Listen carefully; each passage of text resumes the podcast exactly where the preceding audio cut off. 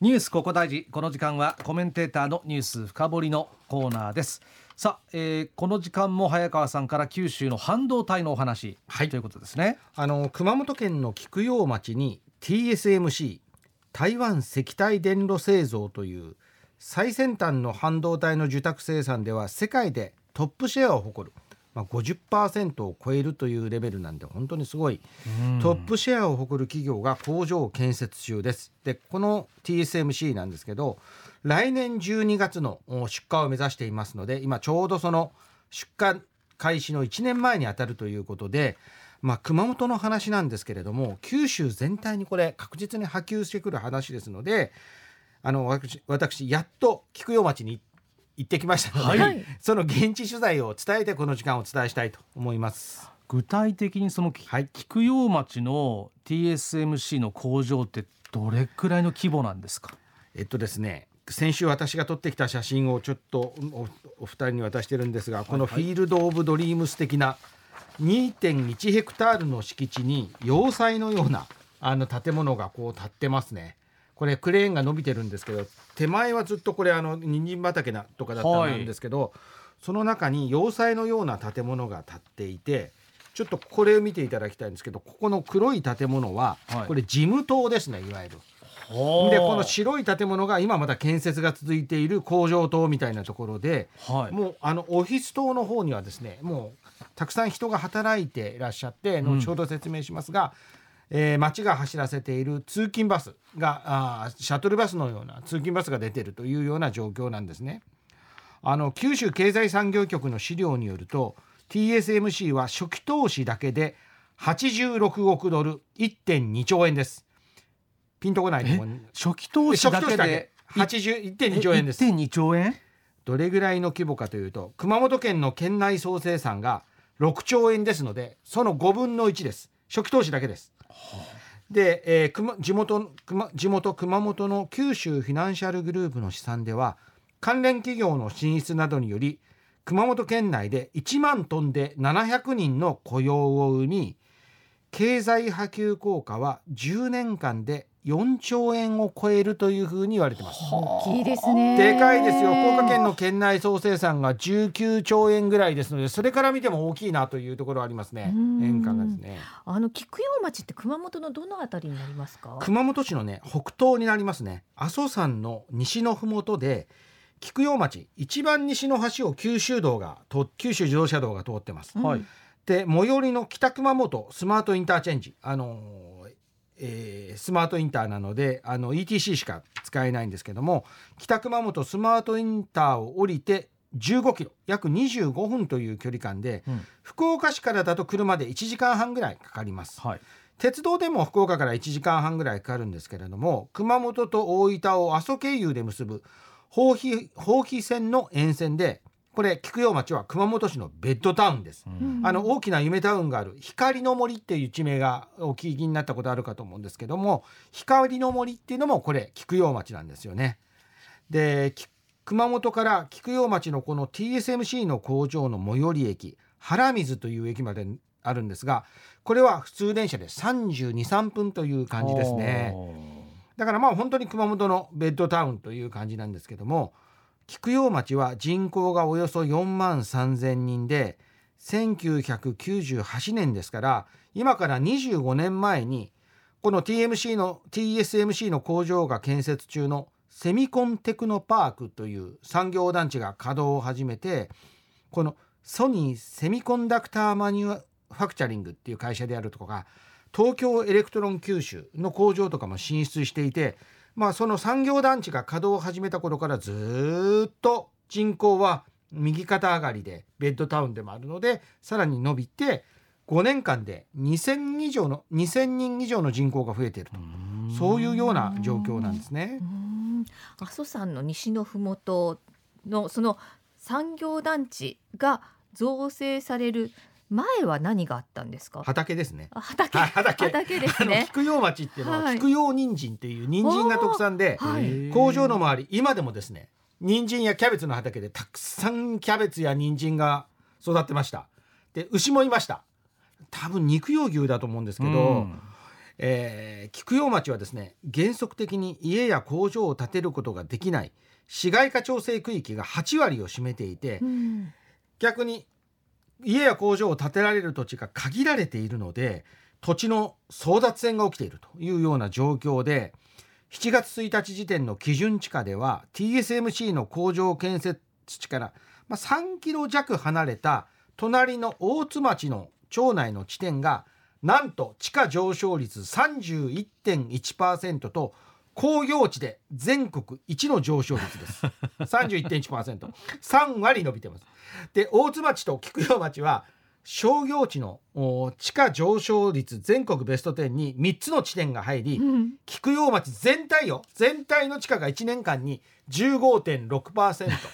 上昇して地元紙などの報道では半導体バブルと言われてます。ちなみに、はい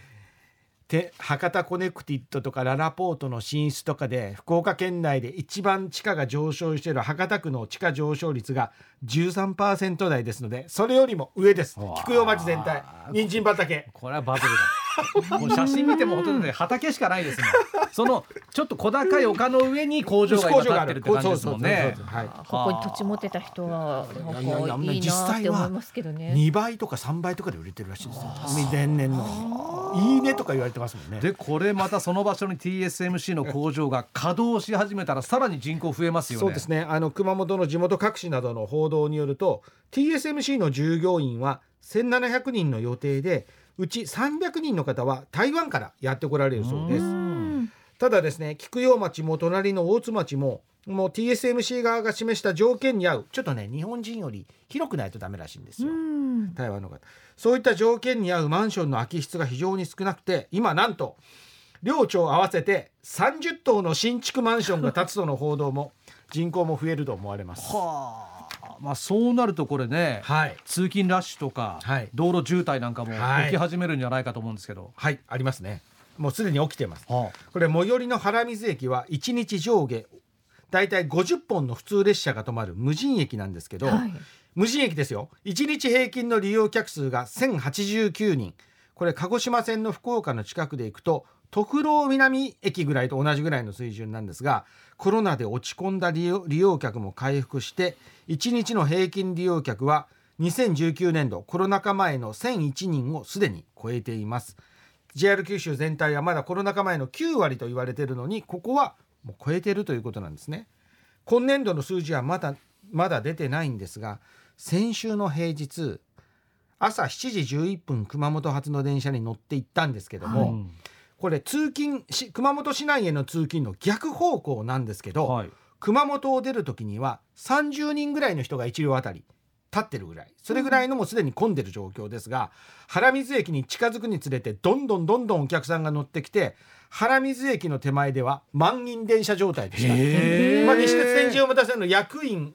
天神間ぐらいの。熊本ででさらにこれ人が増えるので伸びてきそうだということなんです、ね、菊陽町で。はい菊陽町で。で皆さん原水駅で降りると。私ねもう原水駅で降りたんでどれぐらい車両に残った残ってたか正確には見てないんですけど、えー、大半の方は原水駅で降ります。次が終点の肥後大津なんで、はい、まあ終点の一つ前なんですけど。で皆さん IC カード改札機にどんどんどんどんおそらく定期券なんですけどタッチしてどんどんどんどん外に出てですね工場に通勤する人たちのために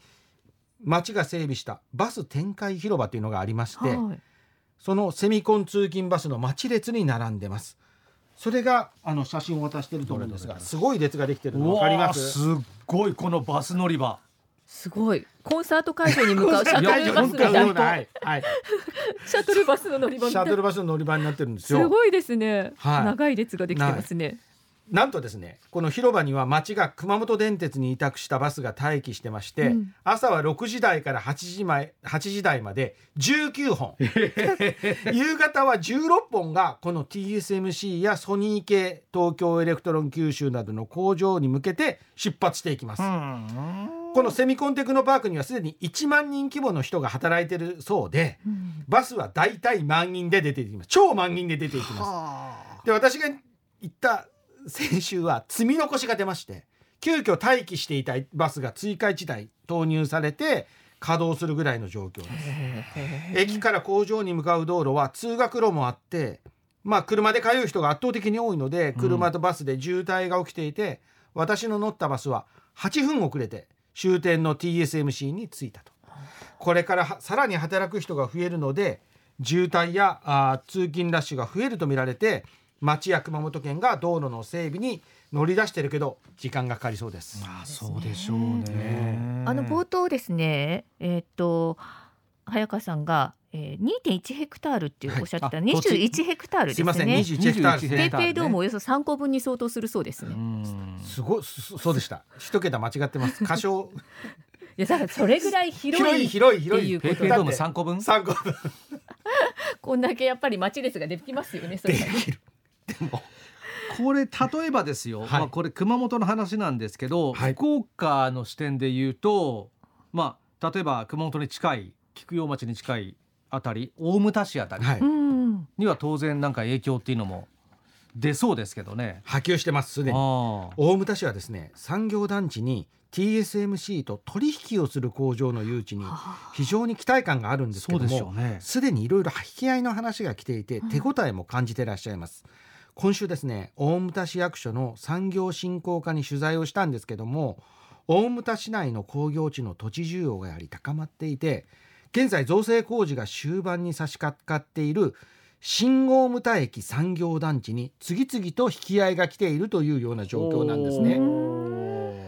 で大牟田市は人口の減少が続いていて非常に元気がないんですけれどもこの TSMC 効果で働く場所が生まれれば当然転勤移住者も来て、はい、市は活性化していき人口が増えていき税収も伸びます。うん。で大牟田が活気づけば福岡県の県南久留米から南そう元気がないエリアなので県全体にこれプラスの影響が出てくるということで、うん、まあ、非常にこの TSMC は大牟田のみならず福岡県に大きな影響を与えることは間違いないのでそうでしょうね。ちょっと今日大牟田市の話全部伝えきれなかったんですけれども、はい、早ければ来週にも続報をお伝えして、うん、この TSMC っていうのがどれぐらいのインパクトを九州全体にインパクトを持ってるのか